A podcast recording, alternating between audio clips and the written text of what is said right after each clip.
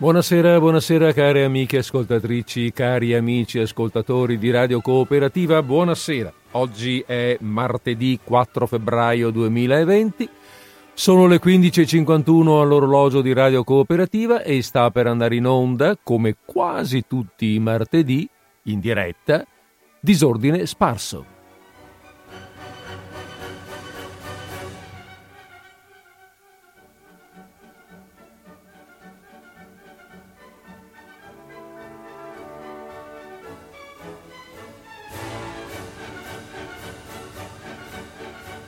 Bene, adesso che siamo stati sufficientemente festeggiati dal, um, eh, dalla marcia di Radeschi, possiamo veramente cominciare con la nostra trasmissione, con le solite cose che ci diciamo in trasmissione piano, le solite cose, le solite cose per, ci fa per dire, eh? le solite cose perché eh, la trasmissione ha un, nonostante abbia un titolo, eh, come dire, significativo, disordine sparso, pure un suo ordine, una sua logica ce l'ha. E allora Dopo due settimane, le, le, le, le, settimane passate che abbiamo dedicato al grande romanzo, mm, nello specifico vi ricordo, e lo ricordo a chi magari non si fosse messo in ascolto, che abbiamo, um, siamo partiti con la lettura dei Promessi Sposi che riprenderemo fra qualche settimana. Adesso torniamo per qualche tempo, per un po', alla struttura più, diciamo così, consona, maggiormente utilizzata dalla nostra trasmissione, che è il racconto. Una cifra più eh, ridotta rispetto al romanzo, ridotta nella durata, voglio dire, eh, nel tempo, ma non sempre nell'intensità. Dipende da chi è il narratore. Nel nostro caso abbiamo un narratore di assoluto livello ed è un narratore che recuperiamo, nel senso che già ne abbiamo letto qualcosa, cioè, o meglio, sono diversi anni in realtà che ogni, ehm, ogni anno in una trasmissione dedichiamo, eh, o meglio, dedichiamo una trasmissione, scusate, mi sono un po' impaperato, eh, dedichiamo una trasmissione ai racconti di questo autore francese. Si tratta di Guy de Maupassant. Eh, l'ho già detto che è francese, quindi non lo ripeto, ma è come se l'avessi ripetuto. Guy de Maupassant, ah, ecco, l'abbiamo presentato già altre volte, ehm, nel senso che ogni volta che eh, si parte, ogni volta che prendiamo un autore, due parole mi va di dirle. Certo, per carità, eh, non possiamo ripetere ogni volta mm, vita, morte e miracoli, perché qualcuno potrebbe anche annoiarci, sì, sì, ma eh, almeno, almeno buttar lì due parole, ecco, cercare di ricordare, cercare di eh, ricordare come si piazza, chi è sta persona. Perché è bello pensare che il racconto non è solo in se stesso quello che è, quel che dice, ma è stato pensato da qualcuno, è stato eh, goduto nel pensiero, poi è stato scritto e ci è stato proposto da, da chi? Qualcuno come noi, tutto sommato, qualcuno che nel nostro caso è vissuto tra il 1850 e il 1893. Eh, de Maupassant è considerato uno dei padri del racconto moderno. Veniva da una famiglia della borghesia benestante nella regione, cioè de, della Francia, abbiamo detto, la regione della Normandia, il nord sull'oceano. E, ehm, questo fatto di vivere in Normandia, di essere nato in Normandia, di viverci anche fino alla, almeno averci passato l'infanzia fino alla preadolescenza, circa sui 13 anni, eh, lo fa, eh, mm, lo si sente, ecco, lo si sentirà, lo sentirà per tutta la vita, come un grande amante del mare, della natura, della, eh, della vita libera anche. In effetti lui fin da giovane, fin da ragazzino, in realtà proprio da ragazzino, vive molto sul mare, vive con i pescatori, ama moltissimo questa, quest'idea del mare e se la porterà dietro mh, mm, eh, in lunghi viaggi per mare che farà poi da, da, persona, da persona, adulta. E resta rapidamente senza padre non tanto perché il padre muoia, ma perché pianta la famiglia, eh, cioè la mamma e mh, eh, Guy e il fratello Hervé, eh, il fratello più giovane. La mamma è una donna molto, eh, come dire, interessata alla letteratura, che avvia Henri al, avvia i figli, per carità, poi Henri, quello che diventa lo scrittore, avvia alla lettura, al, allo studio, all'amore per la letteratura e per il teatro. Lei era una grande appassionata di, di Shakespeare. Comunque, il nostro, il nostro uh, Henri viene messo a un certo momento, sui 13-14 anni, viene messo in collegio. Un collegio religioso, un collegio retto da religiosi. E sapete come sono queste cose qua, no? A volte succede che chi va in collegio retto da religiosi magari va a finire che si fa prete. E c'è chi invece matura una forte, um, un, come dire, una forte ripulsa, um, una forte um, eh, ostilità ecco, nei confronti proprio di quel tipo di educazione che ha ricevuto. E questo è il caso di eh, Maupassant che sviluppa una forte ostilità appunto nei confronti della religione, dei preti e fa di tutto per farsi espellere. Ci riesce, verrà espulso dal collegio. Ma è un tipo così, è fatto così il nostro Enrico, uno un ragazzo pieno di vita, di movimento, insomma è un movimentista, diciamo, diciamola così. Nel 1870, se non vado errato, sì, è scritto qui che è successo nel 1870, e quindi aveva vent'anni, scoppia la guerra franco-prussiana e lui si arruola volontario. Poi, e poi, vabbè, insomma, non, vi, eh, non, sto qui, non stiamo qui chiaramente a ehm, vedere i particolari della vita, ma è un po' per individuare il tipo. Al ritorno avvia prima un'attività di giornalista e letterato, frequentando, frequentando i personaggi più in vista al suo tempo, mm, amico di, di, di Flaubert, per esempio, eh, e di altri personaggi della letteratura francese comincia a scrivere e comincia a scrivere un po' tardi rispetto a quello che fanno spesso, abbiamo letto talvolta, no? Mm, I, i, mm, eh, i, poeti, i narratori, gli scrittori che sentono questa vena e cominciano già da giovanissimi, magari con, con i primi versi. Lui comincia a scrivere verso i 30 anni, racconti e romanzi.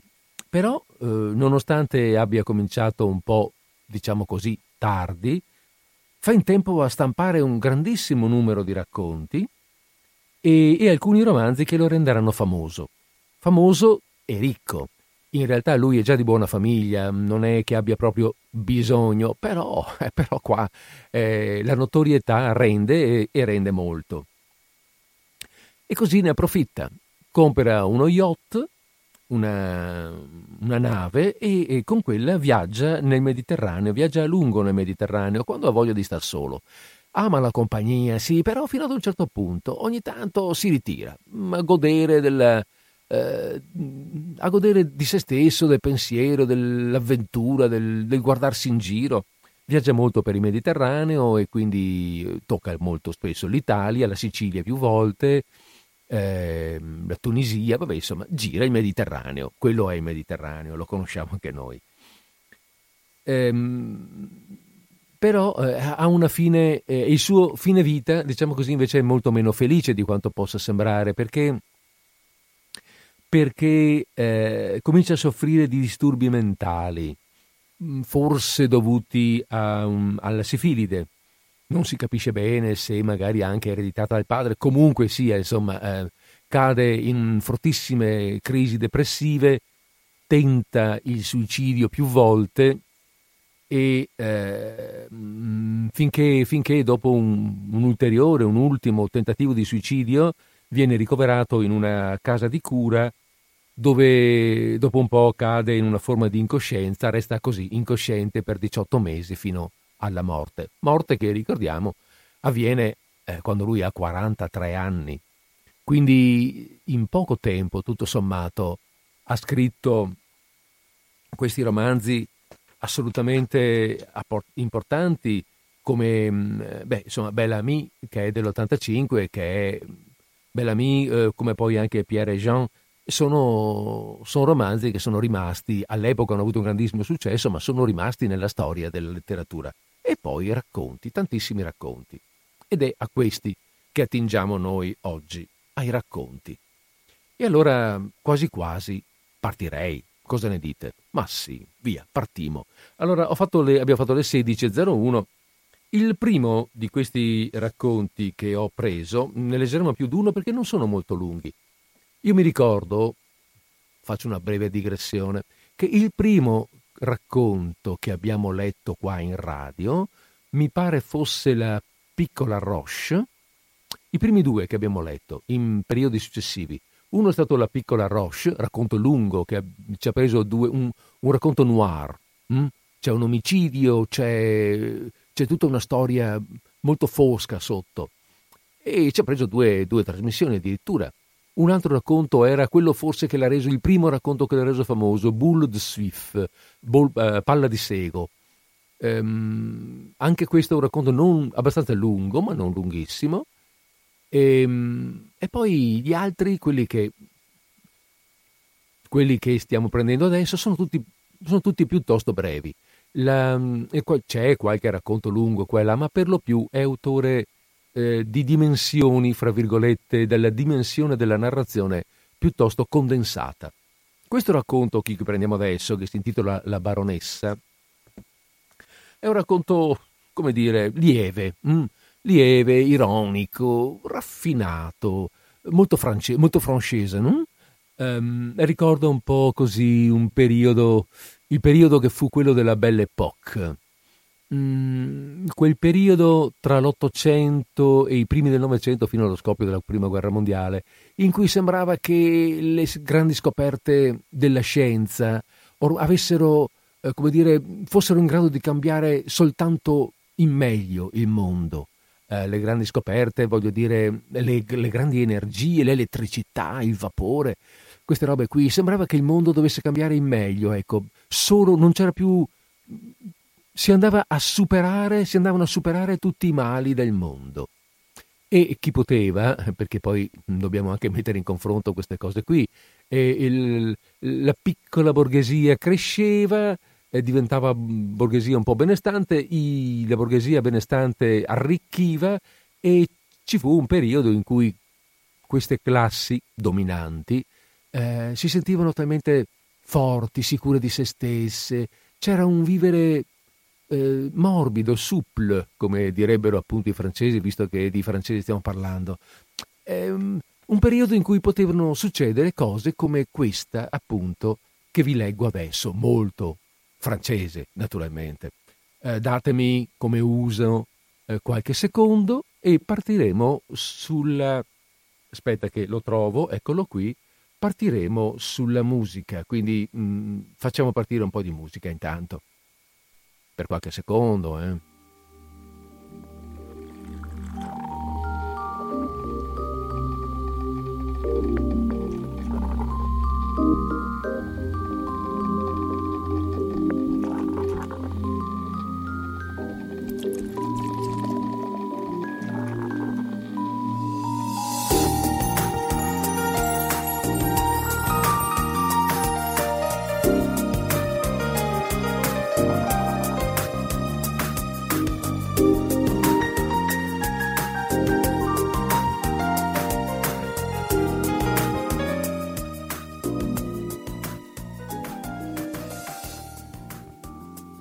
Guy de Maupassant.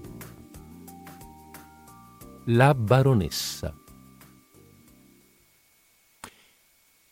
Potrai vedere dei ninnoli interessanti, mi disse l'amico Boirené.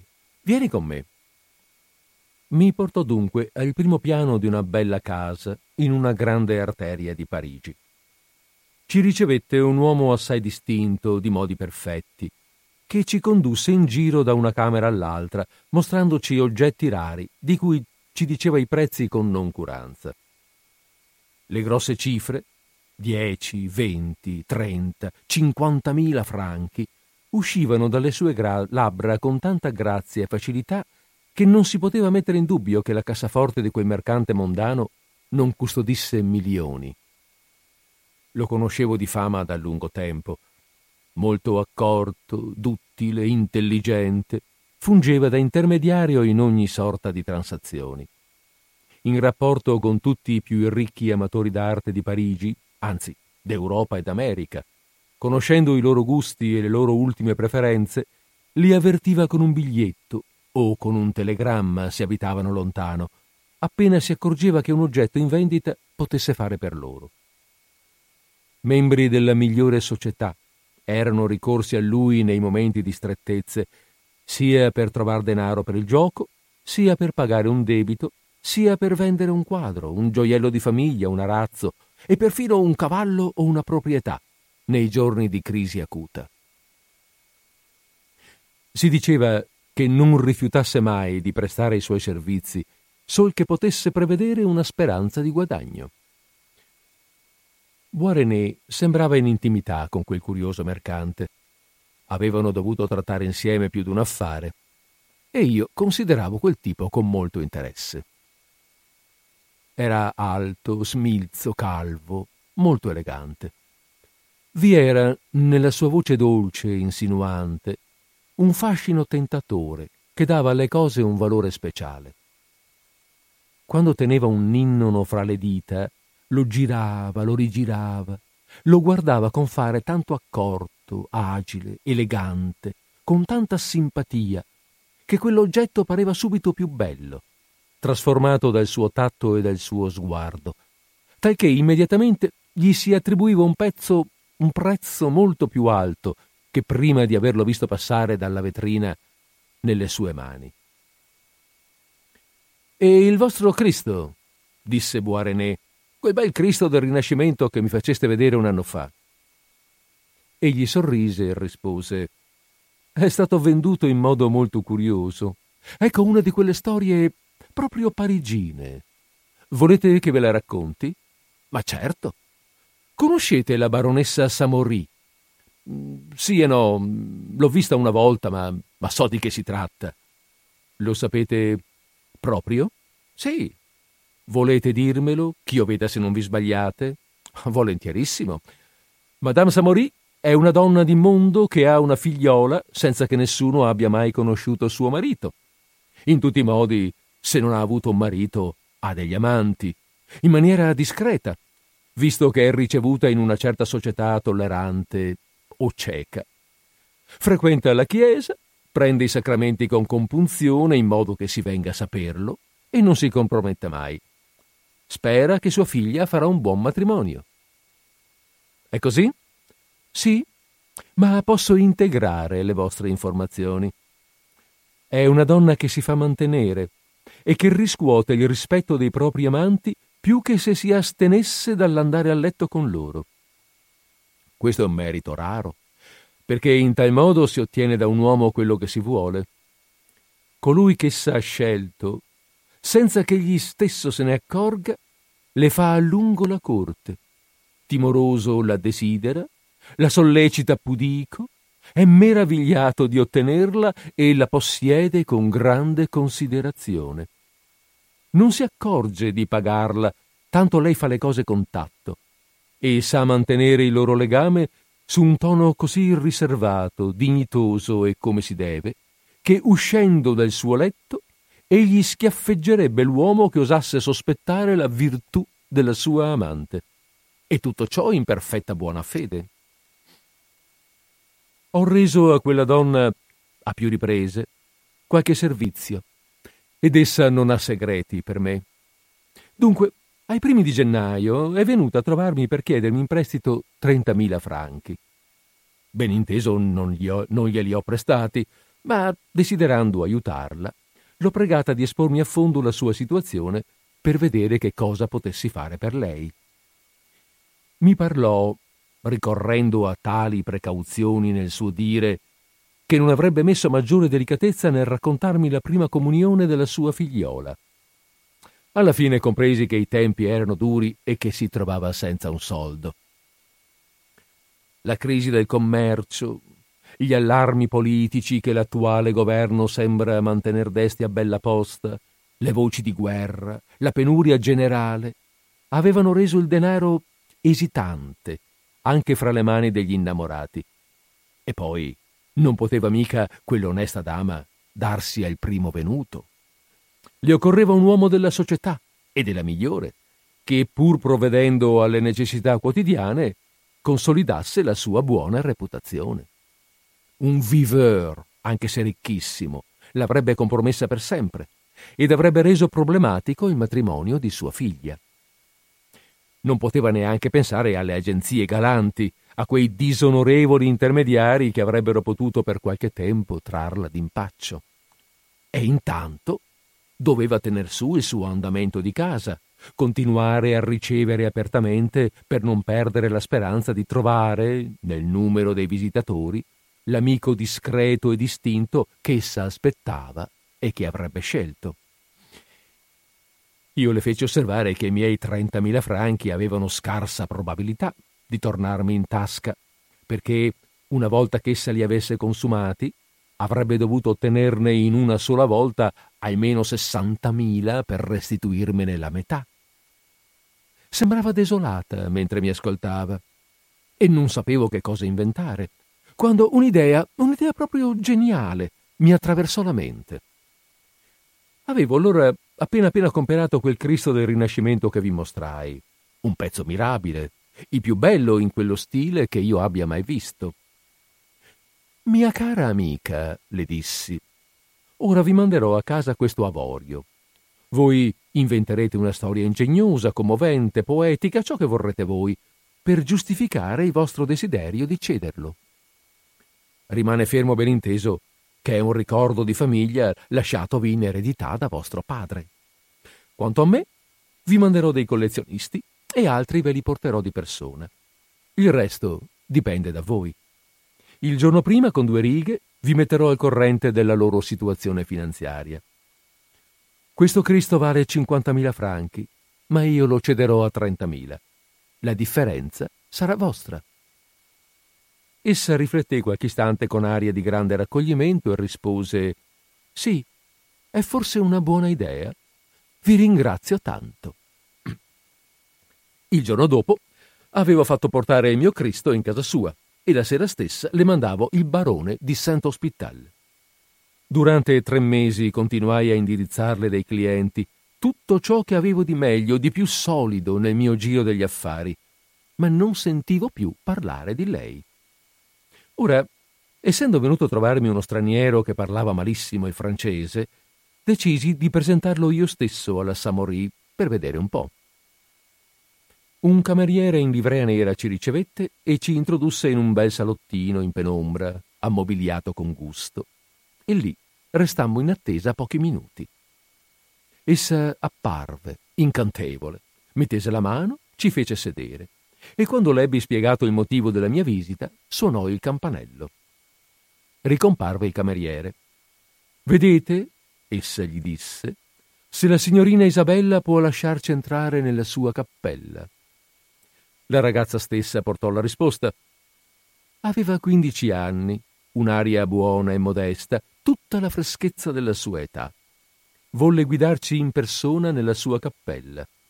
Era una specie di salottino sacro, dove una lampada d'argento ardeva davanti al Cristo, al mio Cristo, adagiato su un cuscino di velluto nero. La messa in scena era suggestiva e molto abile. La fanciulla si fece il segno della croce e poi ci disse Guardate, signori, non è bello? Presi in mano il crocifisso, lo esaminai e lo dichiarai pregevolissimo. Anche lo straniero lo considerò ma sembrava preso molto più dalle due donne che dal Cristo. Un buon sentore aleggiava in quella casa, incenso, fiori, profumi. Vi si provava un senso di benessere. Era una dimora veramente accogliente che invitava a rimanere. Quando fummo di nuovo nel salotto, abbordai con discrezione e delicatezza la questione del prezzo. Madame Samorì richiese, abbassando gli occhi, 50.000 franchi. Poi aggiunse Se desiderate riesaminarlo, signore, io non esco mai prima delle tre e mi si può trovare tutti i giorni.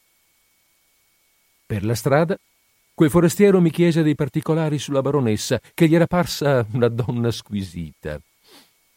Poi di lui non sentii più parlare, e neanche di lei. Passarono altri tre mesi. Una mattina, appena quindici giorni fa, essa mi arrivò in casa all'ora della colazione e ponendomi fra le mani un portafoglio, mio caro, disse, siete un angelo. Ecco qui 50.000 franchi, il vostro Cristo lo compro io e lo pago 20.000 franchi più del prezzo convenuto, a condizione che continuerete a mandarmi sempre, sempre dei clienti, perché è ancora da vendere il mio Cristo.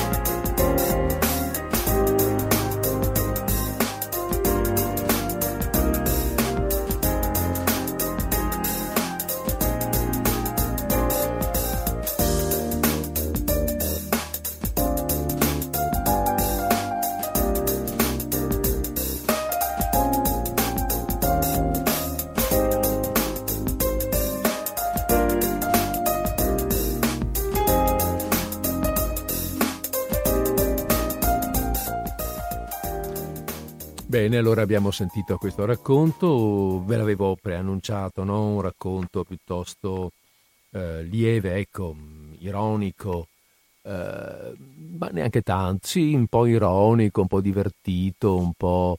ma sicuramente molto, molto lieve, frivolo, parla di una società frivola, parla di una, di una vita di società mh, mm, che è quella di un'epoca, quella che abbiamo un po' definito quella della Belle Époque, eh, questa signora che, eh, questa mantenuta, che continua a farsi mantenere e che ha trovato finalmente nei presumibili clienti per il pezzo d'antiquariato, eh, ha trovato tra questi personaggi proprio questi, eh, le persone giuste, uomini della buona società, dai quali appunto farsi corteggiare e mantenere, tant'è vero che alla fine da, ehm, come dire, da, da, da, da, da al verde come era prima, si trova addirittura nelle condizioni di pagare 50.000 franchi il pezzo d'antiquariato, che non è altro se non un'esca per uh, tutti questi personaggi che arrivano e lei la usa in maniera così,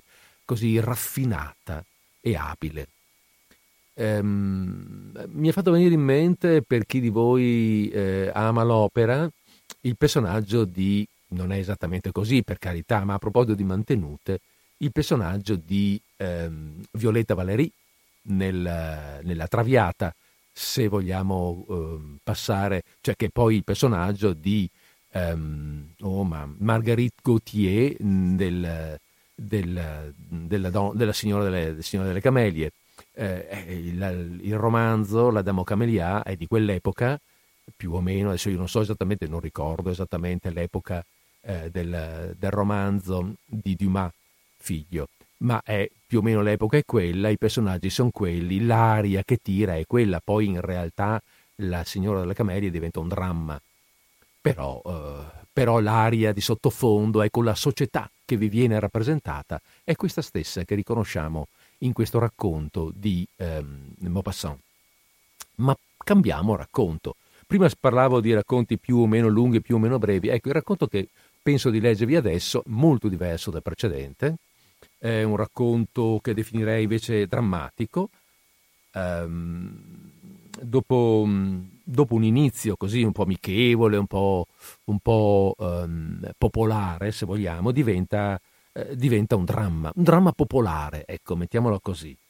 Um, ma perché lo definisco dramma popolare? Non solo perché avviene tra gente del popolo, ma per qualche altro motivo anche, ma magari le parliamo dopo, prima lo ascoltiamo. Ve lo faccio, ve lo, ve lo, ve lo leggo tutto adesso ed è un po' più lungo del precedente, pur senza essere lunghissimo. Eh, tanto lungo, fra virgolette, che eh, il, l'autore, mm, non solo perché è lungo, ma anche perché proprio cambiano, un, cambia, c'è un momento in cui cambia la situazione, comincia a cambiare la situazione, l'autore ha fatto una pausa, una sosta, lo ha diviso in due praticamente, mettendo un primo e un secondo tempo. Farò una breve pausa nel, al momento del secondo tempo. Allora, allora eh, Vediamo adesso, lo, mi, mi, preparo a, fa, a scriverlo, eh, cioè, pardon, mi preparo a leggerlo. Bene, allora siamo pronti? Siamo pronti. Il racconto si intitola Il porto. Partito da Le Havre il 3 maggio 1882 per un viaggio nei mari della Cina, il tre alberi Notre-Dame des Vents rientrò nel porto di Marsiglia l'8 agosto 1886, dopo quattro anni di navigazione. Sbarcato il primo carico nel porto cinese dove era diretto, esso aveva trovato immediatamente un altro carico per Buenos Aires e qui aveva imbarcato merci per il Brasile. Altre traversate, avarie, riparazioni, bonacce di diversi mesi, colpi di vento dirottanti, insomma tutti gli accidenti, le avventure e, le disavventure del mare avevano tenuto lontano dalla patria quel tre alberi normanno che ora faceva ritorno a Marsiglia, col ventre pieno di scatole di latta contenenti conserve americane. Alla partenza, oltre al capitano e al secondo, c'erano a bordo 14 marinai, 8 normanni e 6 bretoni.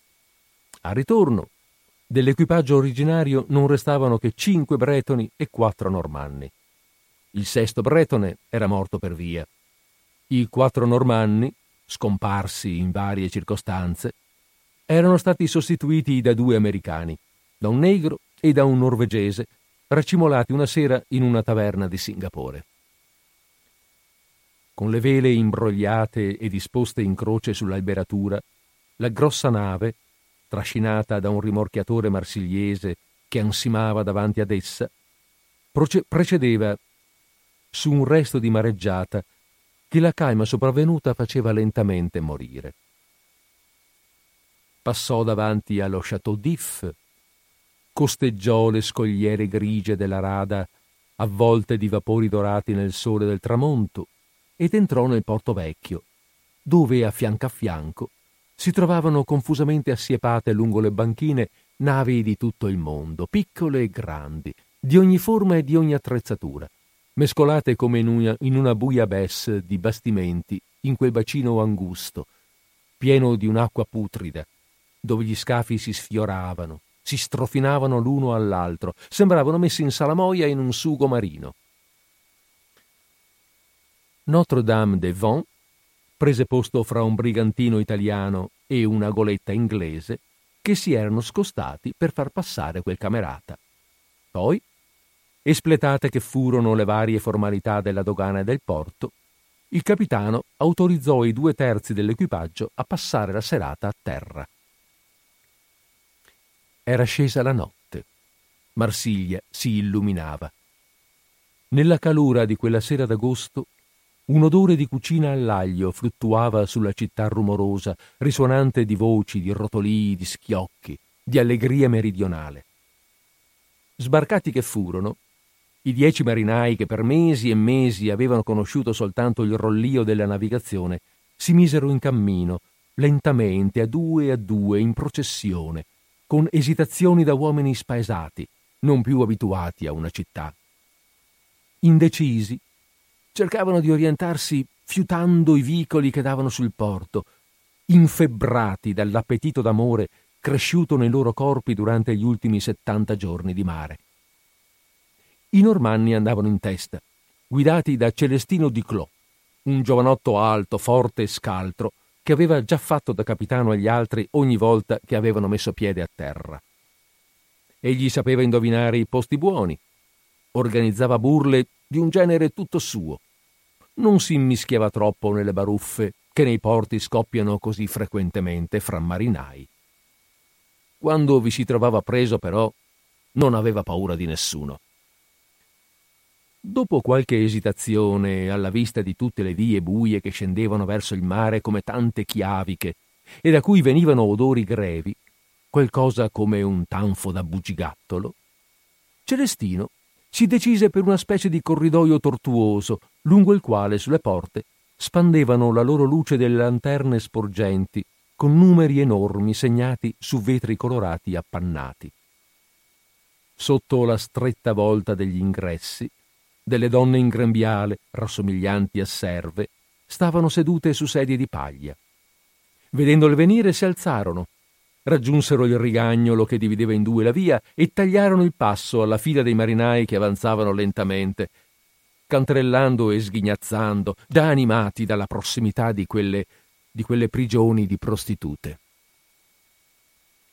Talvolta, in fondo ad un vestibolo, nell'inquadratura di una porta interna imbottita di cuoio marrone spalancatasi d'un tratto, appariva una grossa ragazza discinta con cosce pesanti e poi pacci grassi che si disegnavano crudamente sotto una maglia grossolana di cotone bianco.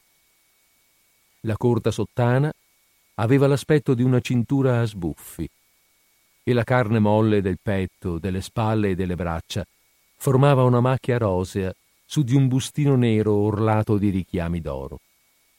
Chiamava da lontano Venite qui, bei ragazzi! Talvolta usciva perfino sulla strada per cercare di attrarre presso la propria abitazione qualcuno di loro, aggrappandosi, come un ragno che trascina un animale più grande di lui. L'uomo, a quell'assalto, opponeva una debole resistenza e gli altri si fermavano a guardare, esitanti, fra la voglia di entrare subito e quella di prolungare ancora quella eccitante passeggiata.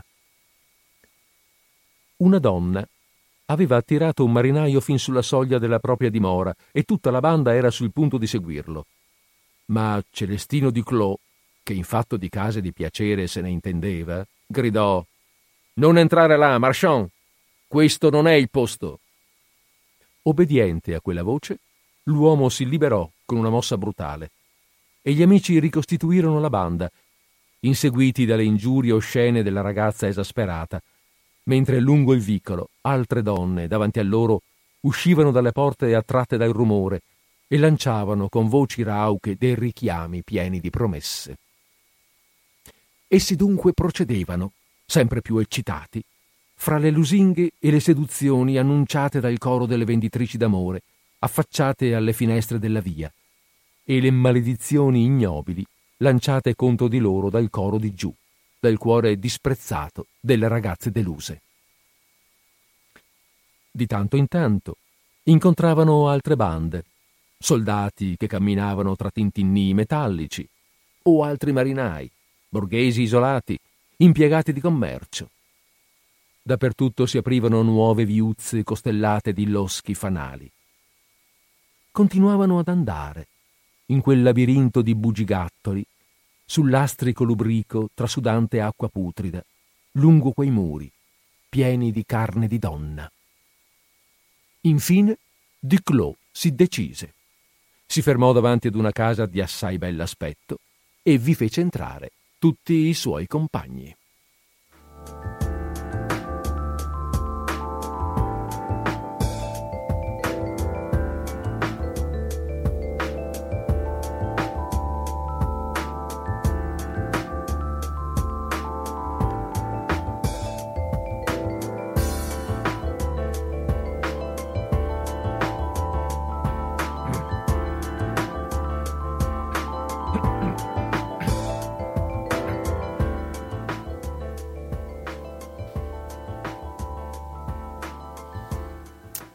Fu una festa completa. Per quattro ore i dieci marinai si satollarono di amore e di vino. Così se ne andarono in fumo sei mesi di paga.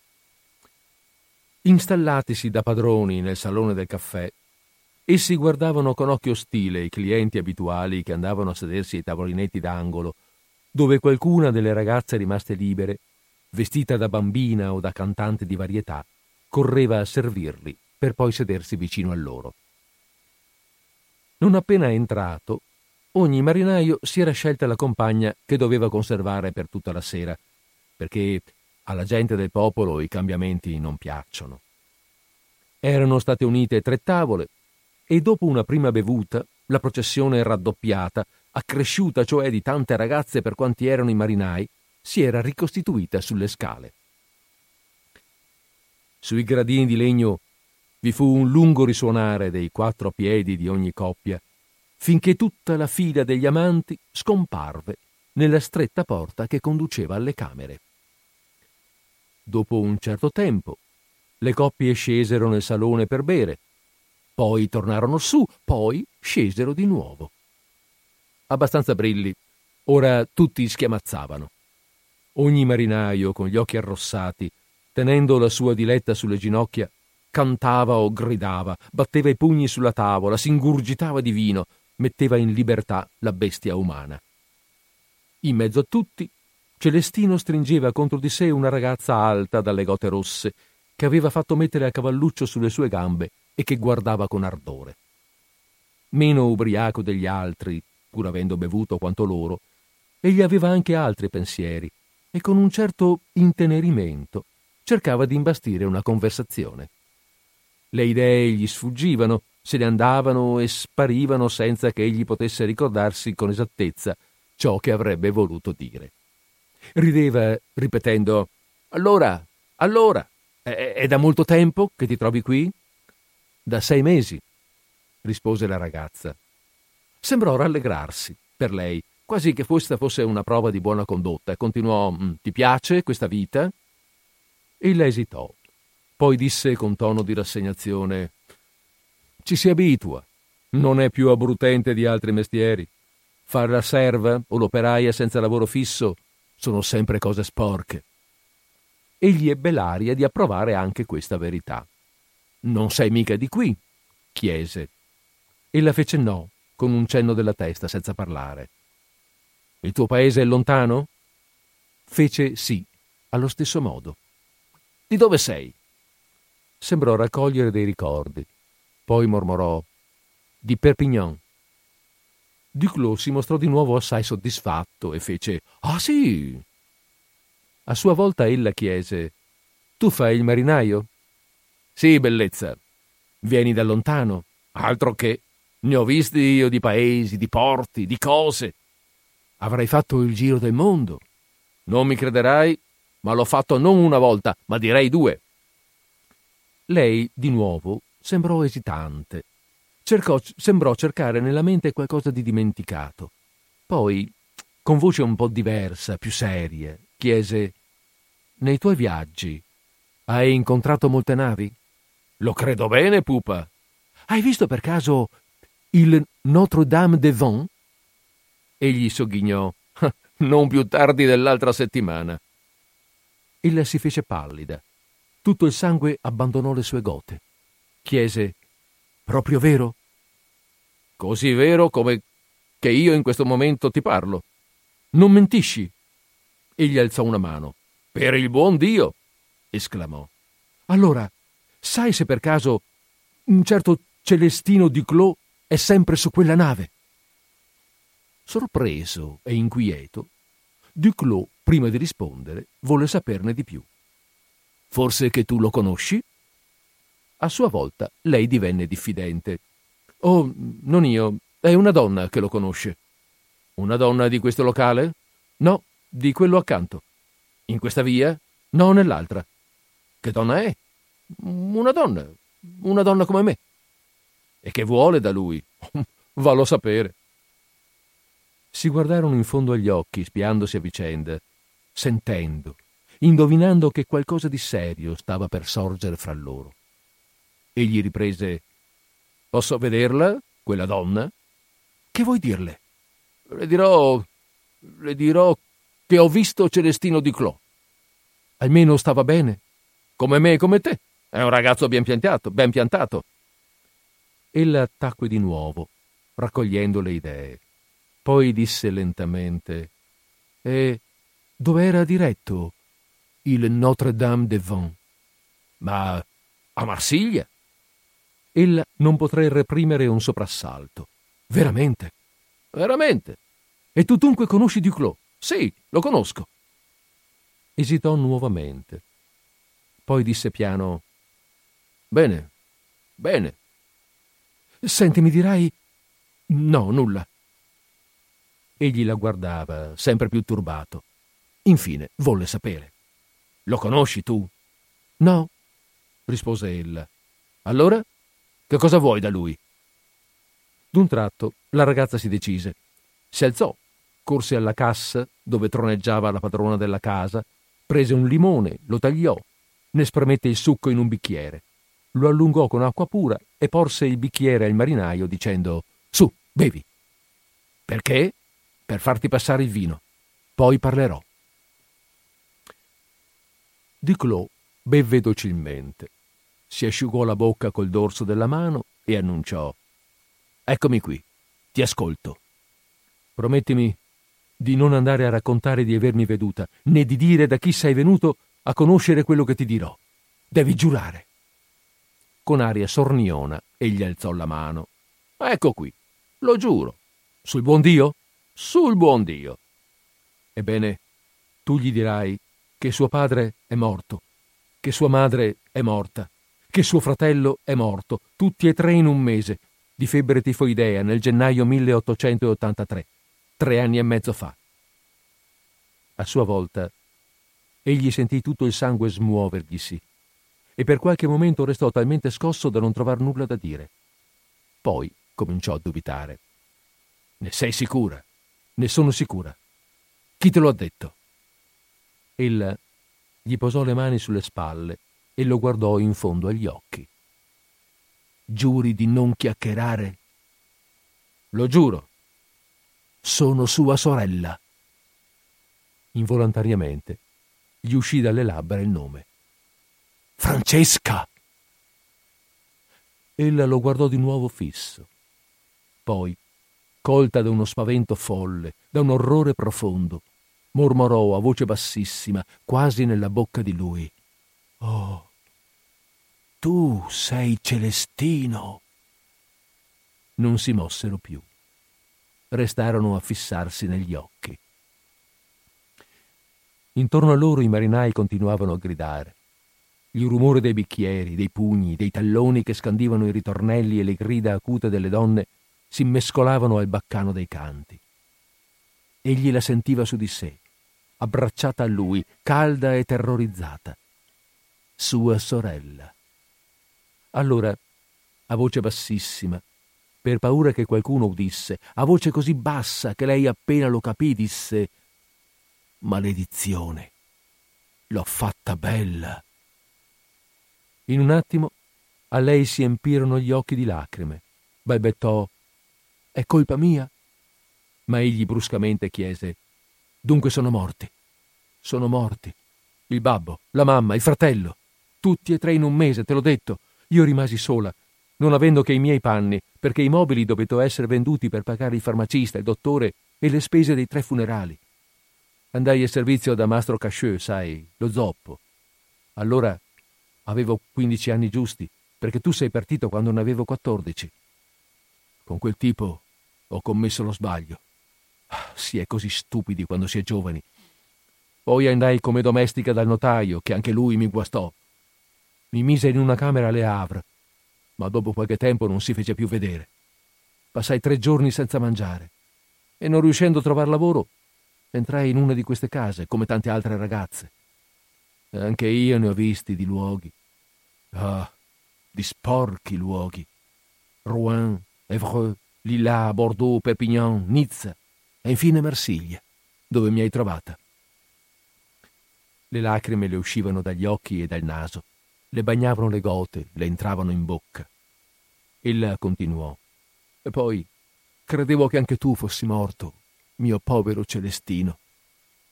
Egli disse, io non ti avrei riconosciuta. Eri così piccola allora, ed eccoti qui, grande e robusta. Ma tu, com'è che non mi hai riconosciuto? Lei fece un gesto disperato. Sono tanti gli uomini che vedo, che mi sembrano tutti uguali. Egli la guardava sempre in fondo agli occhi, preso da una emozione confusa così forte che avrebbe voluto gridare come un bambino battuto. La teneva ancora fra le braccia, a cavalcioni su di lui, con le mani aperte sulle spalle della ragazza. Infine, a forza di guardarla, la riconobbe, la sorellina, lasciata al paese insieme a coloro che ella aveva visto morire mentre lui vagava sui mari. Allora prendendo d'un tratto fra le sue manacce di marinaio quella testa ritrovata, si mise a baciarla, come si bacia una carne fraterna. Singhiozzi d'uomo, singhiozzi lunghi come ondate gli vennero in gola, simili, simili a rigurgiti di ubriaco. Balbettava, sei qui, sei qui, Francesca, mia piccola Francesca. Poi si alzò bruscamente e si mise a bestemmiare con una voce formidabile, battendo un tale pugno sulla tavola che i bicchieri si rovesciarono e si spezzarono. Fece tre passi, barcollò, stese le braccia e cadde bocconi. Si rotolò per terra gridando, colpendo il pavimento con le mani e coi piedi, emettendo gemiti che sembravano rantoli di agonia. I suoi camerati lo osservavano ridendo. È solo sbronzo, disse uno di essi. Bisogna metterlo a letto, disse un altro. Se esce in quello stato, la ronda lo becca. Poiché Duclos aveva del denaro in tasca, la padrona mise a disposizione un letto e i camerati, anch'essi ubriachi da non tenersi dritti, lo issarono attraverso la stretta scala fino alla camera della donna che poco prima l'aveva ricevuto e che restò seduta su una sedia ai piedi del letto della colpa, piangendo come lui, fino al mattino.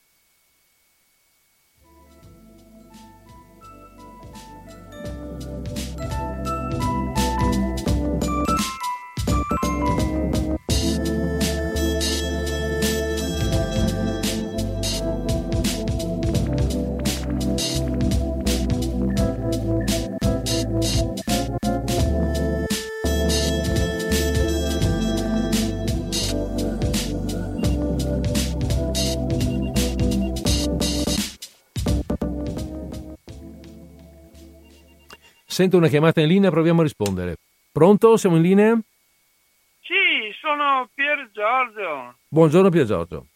Allora, io adesso ho un tempo limitato, ho ascoltato questo affascinante racconto che però è anche molto doloroso. Certo. E avrei voluto telefonare la volta precedente riguardo al Manzoni, che è uno dei miei adorati, eh. perché mm. avevo appena letto la morte di Cecilia che sì. eh, sappiamo che razza di pezzo è, ma sì. soprattutto perché ho anche sentito un oratore che diceva che noi ai giovani dovremmo presto pretendere eh, di leggere e che leggessero queste cose qua, per il motivo che la cosa più importante che può fare un giovane è scoprire il bene e il male per saperlo distinguere, discernere i meccanismi con cui si arriva uno all'altro. Perché poi questo racconto, mm, che io eh, lo trovo interessantissimo, ma è, è corrispondente al gusto di noi che ormai la sappiamo lunga, ma i giovani hanno bisogno proprio di quello che dicevo prima. Uh-huh. E solamente per questo motivo mi pareva nella volta precedente che anche il Manzoni fosse molto adatto a questo perché con quei tocchi leggeri ma ha detto di quelle cose che io penso non sia tanto facile eguagliare. Buondì, basta, ho finito, grazie. grazie, grazie per Giorgio. Beh, eh, trovo che sì, io mi trovo d'accordo con chi ha detto questa cosa, eh, buttando là anche una motivazione, no? ed è che se non si comincia, se non si riesce a fare presto, eh, le, gli stimoli attuali, il, la, la, tecnologia soprattutto, gli stimoli, gli stimoli fortissimi che vengono dall'uso delle tecnologie, impediscono successivamente, cioè creano una mentalità, io non, non, non vorrei essere, dare giudizi, eh, eh, dico soltanto quello che mi sembra di osservare, eh, creano una mentalità, un modo di, ehm, una modalità di pensare e di apprendere che eh, non permette più, non ce la fai più dopo a prendere in mano queste cose, a, a, a leggere dei testi eh, come, come, i testi manzoniani. Adesso il nostro ascoltatore accennava a quel brano lì, la, la, la madre di Cecilia, eh, che lo vedremo più avanti perché siamo alla fine del romanzo, lì mi pare che siamo addirittura al 30, boh, no vabbè, insomma alla fine. Ehm, Rom- eh, testi come quello, testi come questo sono molto difficili, non difficili in sé, ma insomma hanno eh, delle profondità di ragionamento che eh, richiedono um, richiedono un'abitudine. E se questa abitudine non si è fatta, eh, non, non si è mai tentata, arrivati ad una certa età, avendo indirizzata la propria attenzione in, in un altro modo, non si riesce più, secondo me, se non con grande difficoltà, ad apprezzare, ad apprezzare, questi, ad apprezzare e dare valore a questo tipo di, di, di, di, narrazione, a questo tipo di racconto, a questo tipo di letture. Questo racconto io l'avevo definito prima dramma popolare, no? eh, perché volevo fare un così, farne una specie di, come dire, confronto, barra, raff, sì, confronto critico con il racconto precedente, eh, dove non c'è dramma, per carità, ma dove viene descritta una società totalmente diversa da questa. Siamo negli stessi anni, nelle stesse epoche, eh, ma la società eh, che ci viene raccontata nel, nel, appunto nel racconto, nella novella precedente, quella di cui mi pare il titolo fosse La baronessa, eh, è una società che ho definito da Belle Époque, frivola, mh, mm, è, la, è, la, è, la, è, la, società dell'alta borghesia eh, francese, parigina, cittadina di, quel, di, quei, di quei tempi. Qui invece siamo, è una società completamente diversa, è la società popolare, profondamente popolare, che ha anche un sentimento diverso, che eh, ha un approccio alla vita differente. Mm, questo incesto al quale abbiamo assistito, che ci viene sostanzialmente raccontato e che per questi due personaggi è un dramma profondo che si porteranno ormai, comunque lo supereranno, ma lo porteranno, se lo porteranno dentro in qualche modo per tutta la vita, nella società della baronessa probabilmente sarebbe stato vissuto in maniera molto diversa. Ehm, tutto sommato, qui viene vissuto, viene vissuto come un dramma, nonostante chi è attorno non ne sappia nulla e non ne saprà mai nulla. Perché i compagni non hanno capito, gli amici di, di Celestino non hanno capito e, e nessun altro ha capito quello che è veramente successo. Loro due sì, loro due hanno capito e per loro questa è una tara eh, enorme. Mm, mi viene da pensare che nel mondo della baronessa, se questo accadesse, eh, sarebbe forse sì, per carità, una cosa grave, però se nessuno viene a saperlo, ah, insomma, dai, non è poi, vabbè, ci passiamo sopra, via, è successo, un errore e pazienza, non lo faremo più.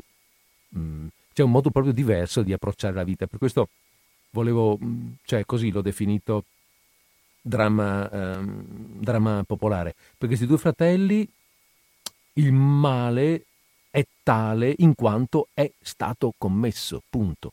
Non tanto per rispetto umano, cioè perché qualcun altro verrà a saperlo, ma proprio perché c'è, punto. Ehm, vabbè, anche magari sì, per carità, certo che sarebbe, sarebbe doppiamente grave se altri lo sapessero però il male c'è comunque. Soprattutto ciò che vale è la realtà del fatto. Eh, salvare le apparenze non salverà loro, tanto per capirci. E, e noi immaginiamo che mh, porteranno questa sofferenza in qualche modo fino alla fine dei loro giorni. Va bene. Questo per quanto riguarda eh, questo racconto che abbiamo appena letto. Eh, avete notato, sì, sen- prima stava andando la musica, ma avevo sentito che stava partendo una telefonata, quindi ben volentieri ho risposto se c'è qualcun altro che vuole fare un commento, eh, una, un'osservazione prima che parta con la lettura del prossimo racconto, eh, la linea è aperta, famoso 049 880 90 20, mi prendo ancora un minuto di eh, un minuto di musica prima di partire con la prossima lettura, quindi in questo minuto, se volete appunto fare una telefonata, siamo, la linea rimane aperta.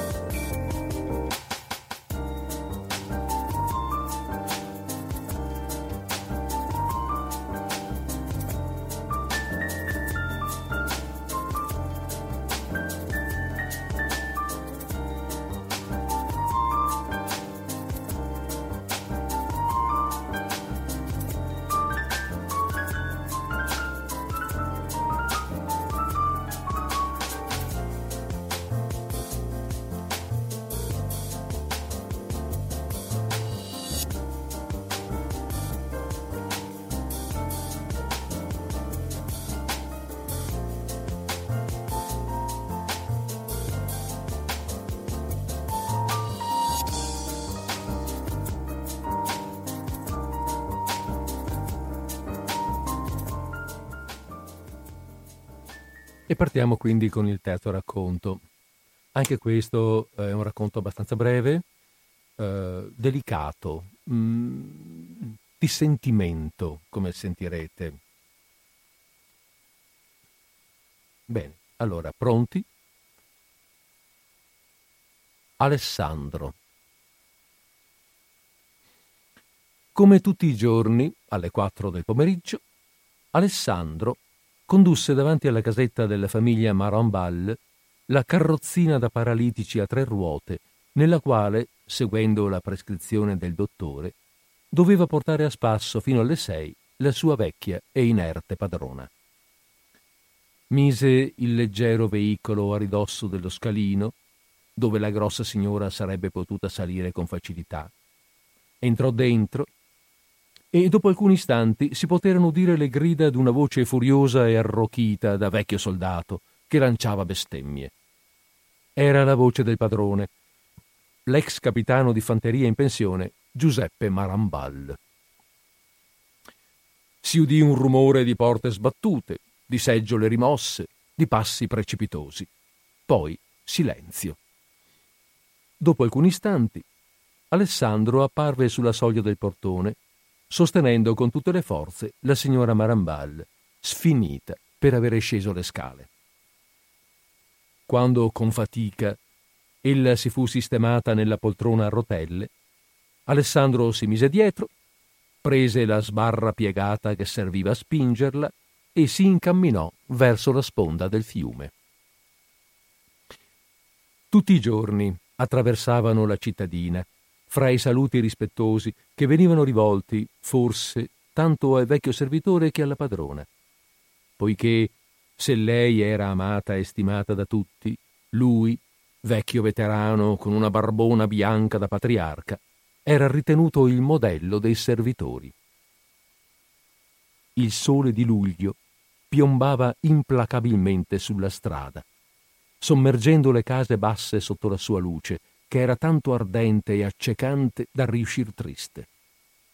Lungo la striscia d'ombra dei muri, lungo i marciapiedi, si vedevano dormire dei cani.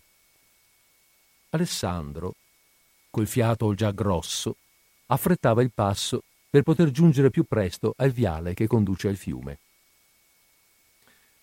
La signora Marambal già sonnecchiava sotto l'ombrellino bianco che, abbandonato, andava a colpire con la punta il volto impassibile del vecchio. Quando furono giunti al viale dei tigli sotto l'ombra, ella si destò all'improvviso e disse con voce benevola Andate più piano, ragazzo mio, con il caldo che fa vi ammazzerete. La brava signora, nel suo ingenuo egoismo, non pensava che il suo desiderio di andare meno in fretta era provocato proprio dal fatto di trovarsi al riparo del fogliame.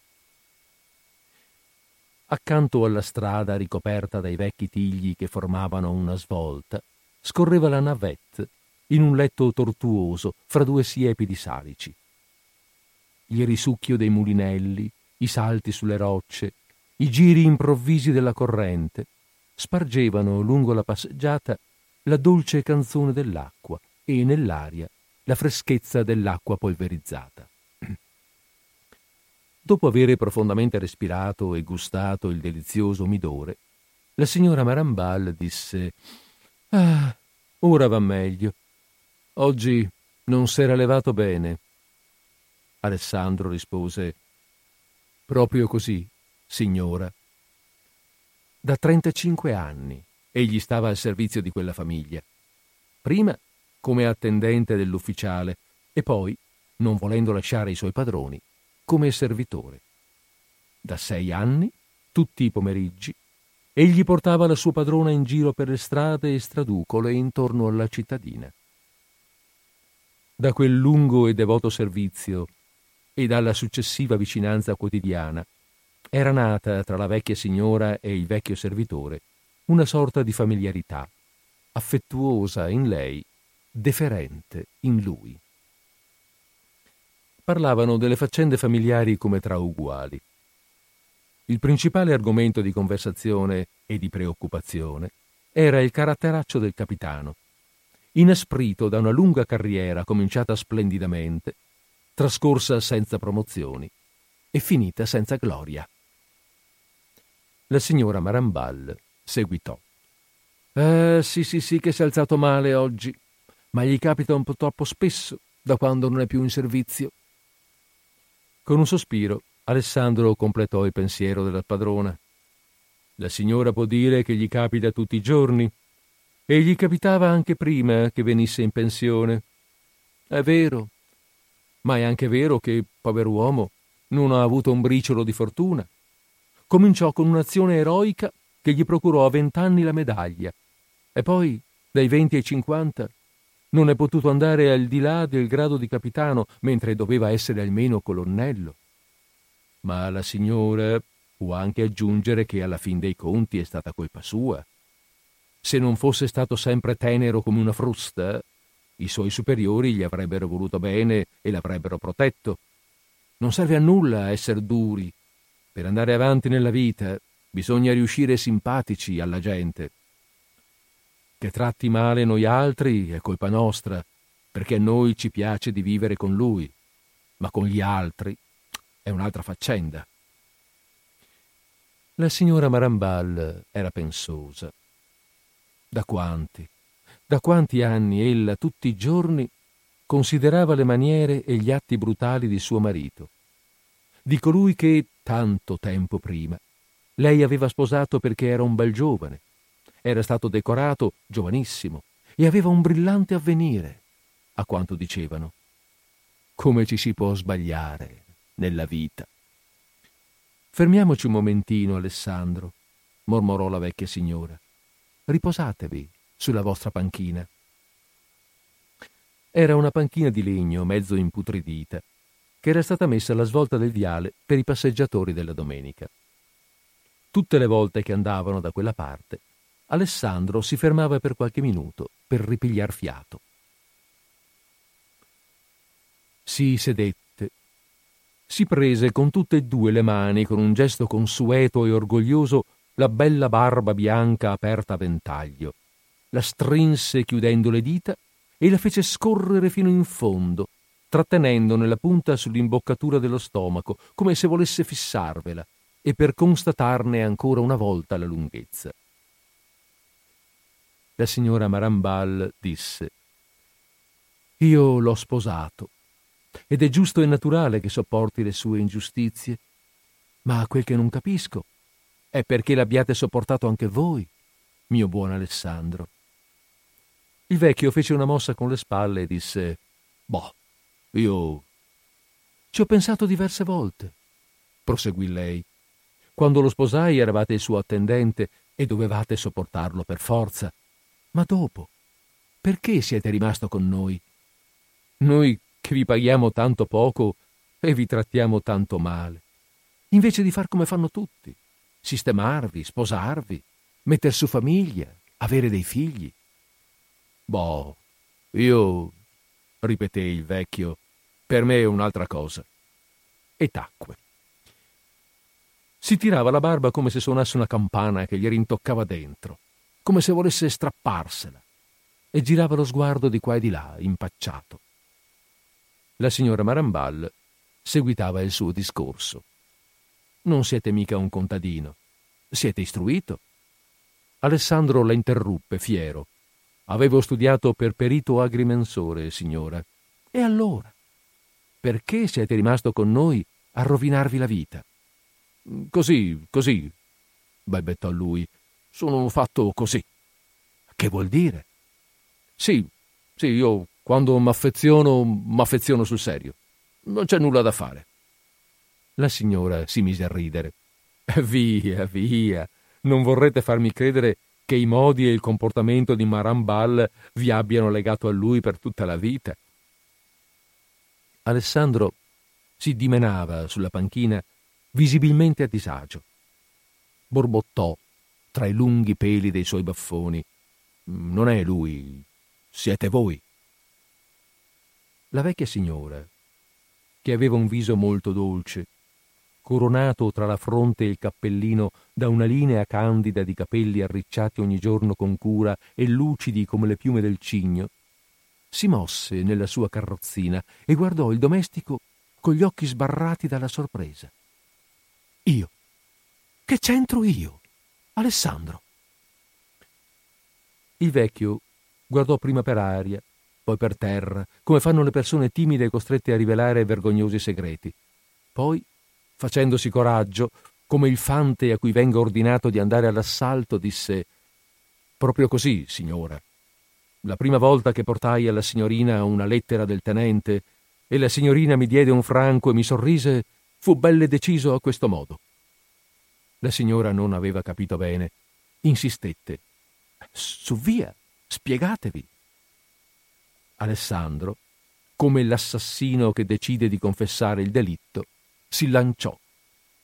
Ho avuto un sentimento per la signora, ecco. La signora Marambal non disse nulla. Distolse lo sguardo, chinò il capo e restò pensierosa. Era una donna buona, retta, dolce, ragionevole e sensibile. In un attimo considerò l'immensa devozione di quel pover'uomo che aveva rinunciato a tutto per vivere accanto a lei, senza dir nulla.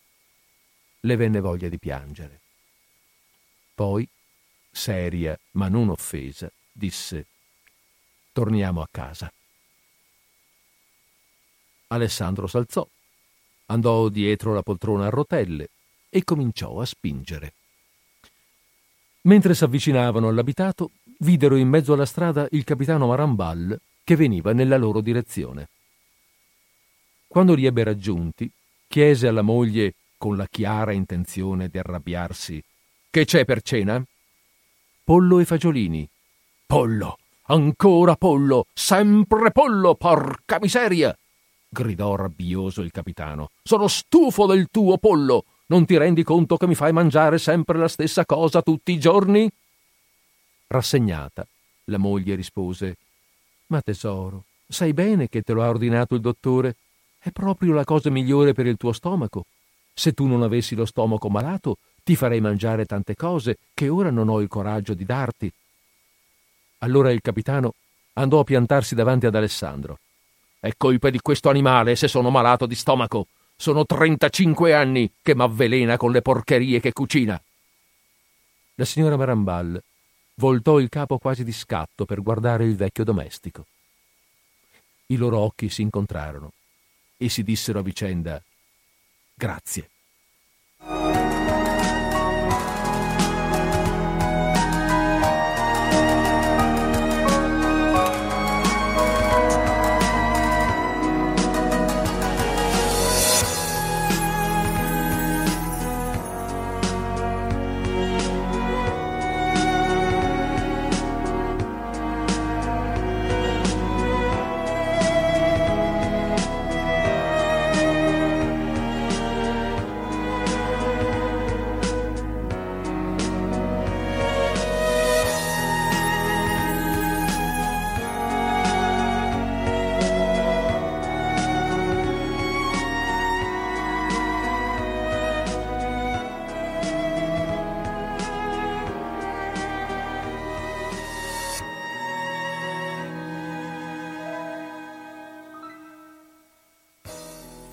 E questa era la storia di Alessandro. Anche questa è la narrazione, avete sentito, di un sentimento popolare, però non ha la tinta drammatica del precedente. C'è una situazione di grande delicatezza, ma anche da parte dell'autore di profondo rispetto per la figura di questo vecchio militare impacciato ma eh, capace di sentimenti così profondi, pure nella loro semplicità e nella loro onestà. Sì, una bella figura se vogliamo, no? Eh, possiamo, può piacerci, non piacerci, però sono queste storie che volendo, volendoci sedere un pochettino e, e servircene per una riflessione, eh, ci inducono un po' a, a pensare, cioè non sembrano, voglio dire, oggi potrebbe sembrare una figura non più esistente, non più possibile, in realtà è una figura umana, anche quella di Alessandro, possibile.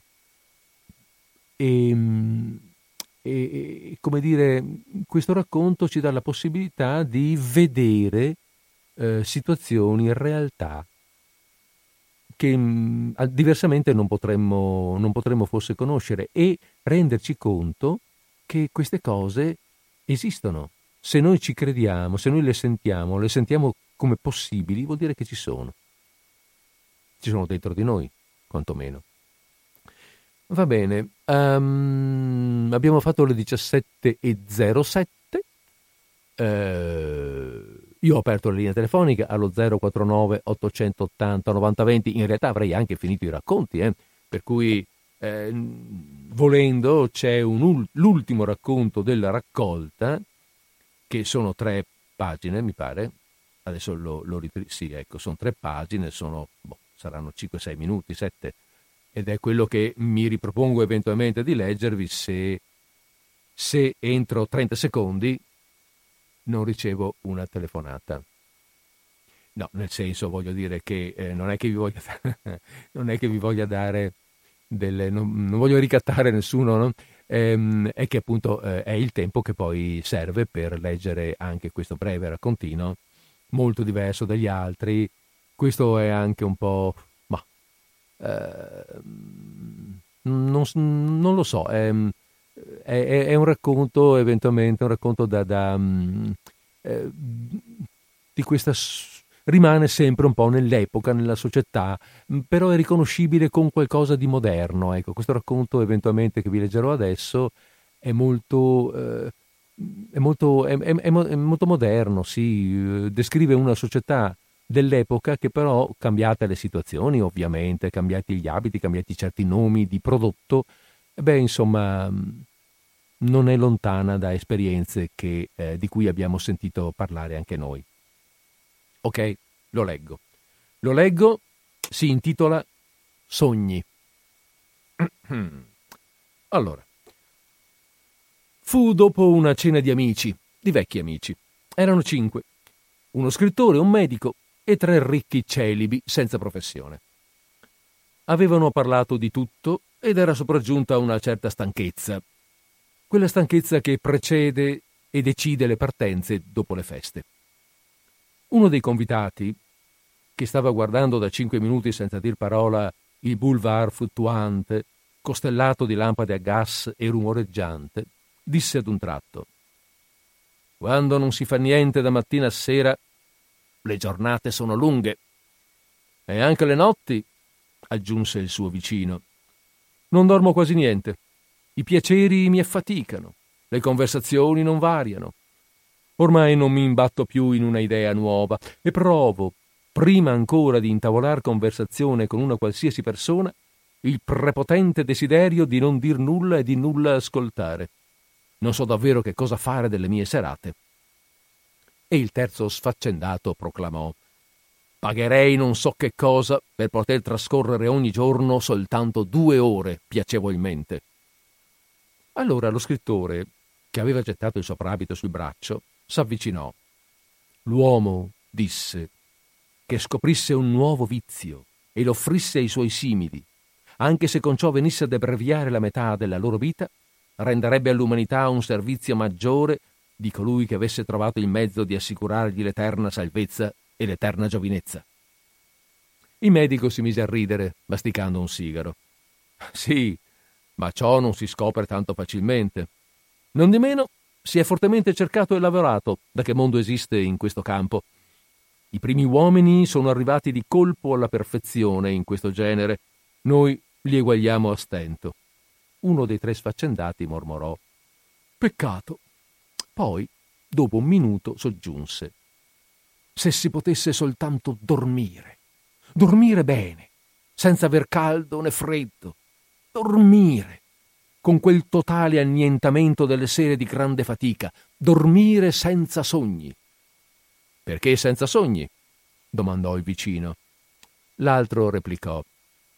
Perché i sogni non sono sempre piacevoli e sono sempre bizzarri, inverosimili, incoerenti, e dormendo non possiamo nemmeno gustare i migliori. Bisognerebbe sognare da svegli, Chi ve lo impedisce? interrogò lo scrittore. Il medico gettò il sigaro. Mio caro, per sognare da svegli occorre una grande forza e un grande lavoro della volontà, e ne risulta quindi una grande fatica. Ora, il vero sogno, questa passeggiata del nostro pensiero attraverso deliziose visioni, è certamente quanto esiste di più piacevole al mondo, ma bisogna che si manifesti naturalmente, che non venga provocato con fatica e che sia accompagnato da un assoluto benessere del corpo. Questo modo di, soffrire, di sognare io posso offrirvelo, a condizione che mi promettiate di non abusarne. Lo scrittore alzò le spalle. Eh sì, lo so. L'ashish, l'oppio, i confetti verdi, i paradisi artificiali. Ho letto Baudelaire e ho anche gustato la famosa droga, che m'ha nocciuto assai, però. Il medico s'era seduto. No, l'etere, soltanto l'etere, e aggiungo che voi scrittori dovreste usarne qualche volta. I tre individui ricchi si avvicinarono. Uno domandò Spiegatecene dunque gli effetti. E il medico riprese. Mettiamo da parte le parolone, non vi pare? Non parlo da medico né da moralista. Vi parlo di un piacere. Ogni giorno vi abbandonate ad eccessi che divorano la vita voglio suggerirvi una nuova sensazione, possibile soltanto per uomini intelligenti, diciamo di più molto intelligenti. Una sensazione dannosa, come tutte quelle che sovreccitano i nostri organi, ma squisita. Aggiungo che vi sarà necessaria una certa preparazione, ossia una certa abitudine, per poter sentire in tutta la loro pienezza i singolari effetti dell'etere. Sono diversi dagli effetti dell'ashish, dagli effetti dell'oppio e della morfina e finiscono non appena si interrompe l'assorbimento del farmaco, mentre gli altri fabbricatori di sogni continuano la loro azione per ore e ore. Cercherò adesso di analizzare nel modo più chiaro il carattere della sensazione. La cosa non è facile, tanto sono delicate, quasi inafferrabili queste sensazioni. Assalito da nevralgie violente, ricorsi per la prima volta a tale rimedio, del quale forse ho abusato un po' troppo. Soffrivo al capo e al collo di forti dolori. Un insopportabile calore mi sfiorava la pelle, un'inquietudine febbrile mi agitava. Presi una bottiglia d'etere e, messomi in letto, mi detti a respirarlo lentamente. Dopo qualche minuto mi sembrò di sentire un vago mormorio che ben presto divenne una specie di ronzio e pareva che l'interno del mio corpo diventasse intanto leggero, leggero come aria, e che evaporasse. Subentrò poi una specie di torpore dello spirito, di benessere sonnolento, nonostante che i dolori persistessero, pur cessando d'essere penosi. Una di quelle sofferenze che si possono sopportare, insomma, non più uno di quegli strazi atroci contro i quali t- tutto il corpo protesta. Ben presto la strana e deliziosa sensazione di vuoto che avevo in petto si estese, guadagnò le membra, che a loro volta divennero leggere, leggere come se la carne e le ossa si fossero fuse e fosse rimasta soltanto la pelle, la pelle necessaria per farmi percepire la dolcezza di vivere, di stare sdraiato in quel benessere. M'accorsi allora che non soffrivo più. Il dolore se n'era andato, s'era disciolto, evaporato. Ed intesi delle voci, quattro voci e due dialoghi, senza però comprendere nessuna parola. Ora, queste voci altro non erano se non suoni indistinti. Ora di esse mi perveniva solo qualche espressione.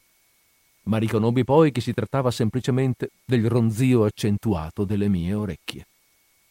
Non dormivo, vegliavo, comprendevo, sentivo, ragionavo con una precisione, una profondità, una potenza straordinarie ed una gioia dello spirito, un'ebbrezza strana, proveniente dal decuplicarsi delle mie facoltà mentali, s'era impadronita di me. Non era un sogno come quelli che si provano con, con l'ashish, non erano le visioni un po' morbose dell'oppio era un acume prodigioso di raziocinio, una nuova maniera di vedere, di giudicare, di apprezzare le cose della vita, e con la certezza la coscienza assoluta che tale maniera era quella vera. E la vecchia immagine della scrittura mi è ritornata subito in mente. Mi è sembrato veramente di avere gustato all'albero della scienza. M'è parso che tutti i misteri si svelassero. Così profondamente mi trovavo sotto l'impero di una logica nuova, strana, irrefutabile. E mi si affollavano alla mente argomenti, ragionamenti, prove, immediatamente sopraffatti da una prova, da un ragionamento, da un argomento più valido. E il mio capo era diventato il campo di battaglia delle idee. Era un uomo superiore, armato di una intelligenza invincibile, e gustavo una gioia prodigiosa nel constatare la mia potenza. Questo stato durò a lungo, a lungo. Aspiravo sempre l'etere della bottiglia. D'un tratto m'accorsi che era vuota e ne provai un dispiacere tremendo. I quattro amici chiesero ad una voce Dottore, presto, una ricetta per un litro d'etere. Ma il medico si mise il cappello e rispose Quanto a questo, no. Andate a farvi avvelenare da altri. E uscì. Signore e signori, che vi dice il cuore?